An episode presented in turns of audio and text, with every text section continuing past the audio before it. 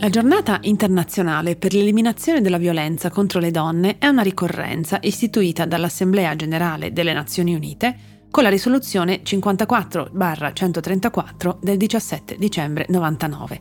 Cade ogni 25 novembre e in un approfondimento pubblicato sul post leggo che la data fa riferimento a un episodio molto noto nella storia politica sudamericana, l'assassinio delle tre sorelle Mirabal Reyes, avvenuto il 25 novembre 1960 nella Repubblica Dominicana per volere del dittatore del paese, Rafael Trujillo. Le sorelle erano attiviste contro il regime e furono picchiate a morte da uomini dei servizi segreti di Trujillo. La loro morte alimentò proteste che portarono nel giro di sei mesi all'uccisione di Trujillo e alla caduta del regime. Oggi le tre sorelle Mirabal sono considerate figure centrali della storia della Repubblica Dominicana e simboli internazionali dell'attivismo politico delle donne, oltre che loro malgrado come vittime della violenza di genere. Questo 25 novembre appena trascorso è stato particolarmente sentito.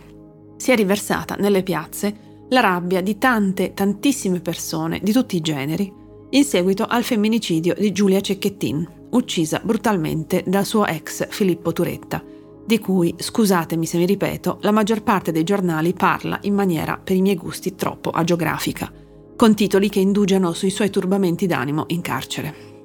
A Milano lo slogan della manifestazione era Il patriarcato uccide.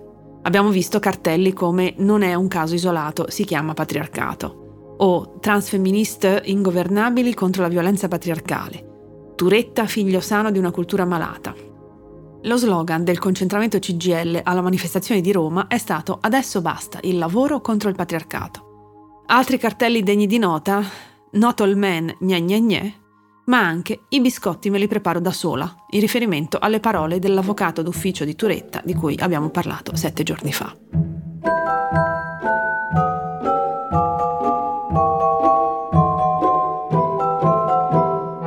Questo è Amare Parole. Io sono Vera Gheno, sociolinguista e saluto chi mi sta ascoltando.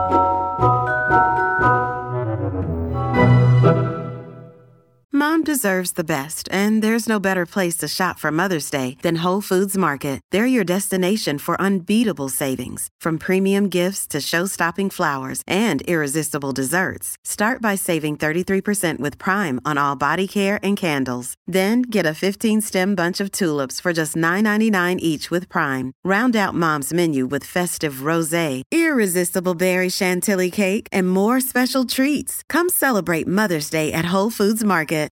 Prima di passare a parlare di patriarcato, mi sono arrivate diverse segnalazioni da parte di persone con disabilità che hanno sollevato il problema dell'agibilità delle manifestazioni nelle varie città. Non organizzo cortei, quindi non ho idea delle difficoltà che si incontrano per renderli fruibili da tutte le persone, comprese quelle con disabilità o neuroatipiche. In questo secondo caso, creando per esempio delle zone di decompressione per chi rischia il sovraccarico sensoriale. Tuttavia, quando ci si dice intersezionali, non si può non tenere conto della dimensione importantissima della disabilità. L'antiabilismo non può essere solo parte dei nostri slogan. Ci dobbiamo impegnare, tutte assieme, su rendere accessibili i nostri luoghi della militanza. Comprendo che non sia semplice, in un mondo che quasi sempre ha un'architettura apertamente ostile a chi non si muove in maniera poco libera, ma dobbiamo cambiare atteggiamento. Chi si muove con facilità nello spazio urbano spesso non si rende conto di quanto possano diventare insormontabili ostacoli che magari dall'alto del suo camminare nemmeno vede. Per questo mi dispiaccio molto per le difficoltà incontrate dalle persone con disabilità che volevano partecipare al corteo e chiedo che si faccia maggiore attenzione nei contesti transfemministi e intersezionali a queste richieste. Cercherò di tornare sulla questione in altre puntate. Ma tornando invece alle parole, una di quelle più citate, più contestate e più triggeranti, almeno per alcune persone, è patriarcato. Vediamo di analizzarlo. Patriarcato, che è attestato in italiano dalla seconda metà del XIII secolo, deriva dal latino patriarcatum, da patriarcam, a sua volta dal greco patriarches, composto di patria, stirpe, famiglia, e del tema di arco, io comando. In etnologia è un'organizzazione familiare in cui l'individuo più anziano di sesso maschile è a capo della famiglia, detiene l'autorità e la proprietà e in cui la trasmissione di beni e diritti avviene secondo la linea maschile. In antropologia è un tipo di sistema sociale in cui vige il diritto paterno, ossia il controllo esclusivo dell'autorità domestica, pubblica e politica da parte dei maschi più anziani del gruppo. Traggo la maggior parte di queste informazioni dall'enciclopedia Treccani. Le nostre società continuano a essere di stampo patriarcale. C'è chi lo nega o chi afferma che questo non corrisponda più a verità. Ma basta guardarsi attorno Basta sfogliare un'antologia scolastica, un testo di storia o di storia della filosofia o di storia dell'arte per rendersi facilmente conto che viviamo, ma soprattutto cresciamo in un contesto socioculturale in cui la donna, se compare, compare come personaggio secondario, come spalla, in cui è normale che siano gli uomini a decidere rispetto a cosa è giusto o sbagliato per una donna, o cosa essa debba o non debba fare, o come possa vivere, o a cosa possa aspirare. È segno del patriarcato che a una donna in carriera si chieda di rinunciare ad avere dei figli o, se ce l'ha, che la si accusi di essere una cattiva madre perché preferisce la carriera alla vita di casa. È patriarcale il fatto che spesso nei titoli di giornale le donne vengano nominate per il solo nome senza il cognome. È patriarcale che la società tutta si stupisca quando una donna riesce a conquistare ruoli apicali, come se fosse un'eccezione rispetto alla regola che ci vuole tutte un po' meno intelligenti dell'uomo. È patriarcale la tendenza alla vittimizzazione secondaria, che è molto diffusa. Se ci stuprano è sicuramente per via dell'abbigliamento o degli atteggiamenti. Se ci ammazzano è perché abbiamo tradito oppure eravamo fastidiose. È patriarcale il fatto che le donne debbano essere eccezionali per essere nominate, a fronte di tanti uomini non particolarmente rilevanti che si ritrovano magari delle vie intestate senza troppi problemi. A proposito di vie, quelle intestate a donne che non siano sante, vergini e martiri sono generalmente pochissime a questo proposito potete consultare il sito Toponomastica Femminile. E anche se sulla carta non esistono più discriminazioni tra uomo e donna, la quale può studiare quello che crede, ha accesso a tutte le carriere che vuole, vota, può divorziare, permane nella nostra società una visione stereotipica dei generi per cui per esempio si ritiene che le donne siano più portate ai lavori di cura e accudimento. Il patriarcato comunque non lede solo le donne, ma anche tutte le altre persone di genere non conforme e sì, perfino loro, i maschi etero-cis normativi, che non sono proprio liberi di fare tutto quello che vorrebbero, devono comunque corrispondere a un determinato modello di maschilità, altrimenti verrebbero tacciati di essere poco maschi o per l'appunto femminucce. La genderizzazione binaria, no, quello che può fare un ragazzino e può fare una ragazzina, parte ancora prima della nascita dei bimbi e delle bimbe. Appena conosciuto il sesso biologico di chi deve venire al mondo, ecco che si costruisce la cameretta ad hoc, il corredino in tinta. Poi il fiocco rosa o azzurro appeso alla porta di casa. Già a tre anni, nota la ricercatrice di pedagogia generale sociale Irene Biemmi, capita che un bimbo rifiuti i calzini rosa datigli all'asilo per un'emergenza in quanto sono da femminucce e questo per un maschietto è offensivo come se i colori fossero codificati a livello di cromosomi. E poi si continua in questa direzione bisecata, le ragazze più atte alla cura, i ragazzi più atti alle scienze dure. Ora, continua Biemmi, lavoriamo molto sul rendere le materie e le carriere STEM appetibili e accessibili alle donne.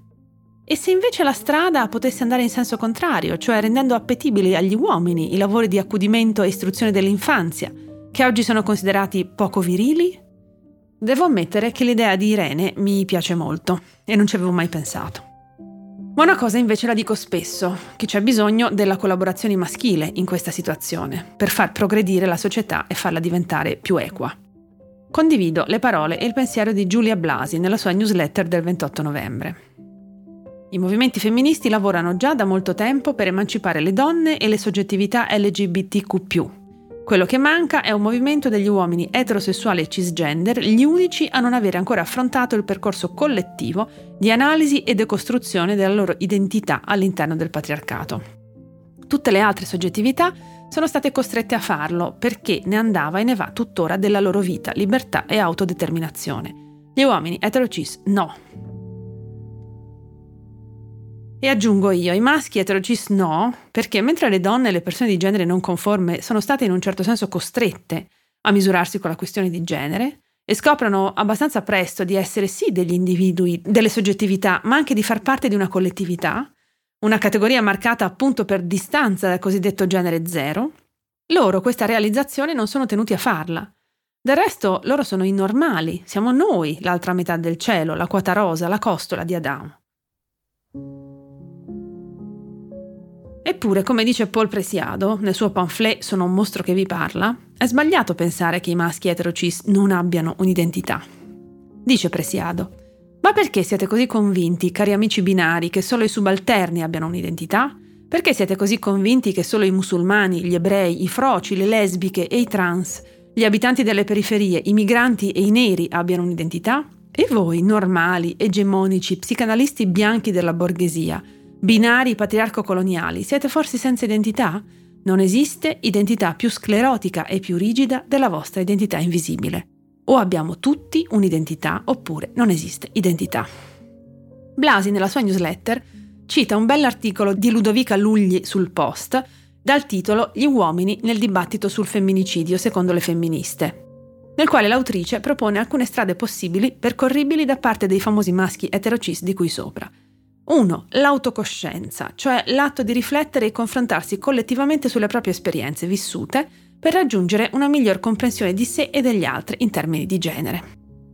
2. Provare a leggere quello che le donne hanno scritto su questi temi o quello che ne hanno scritto anche degli uomini. 3. Costruire, o meglio provare a costruire degli spazi di discussione che non partano dal senso di colpa ma dal senso politico di combattere un'oppressione.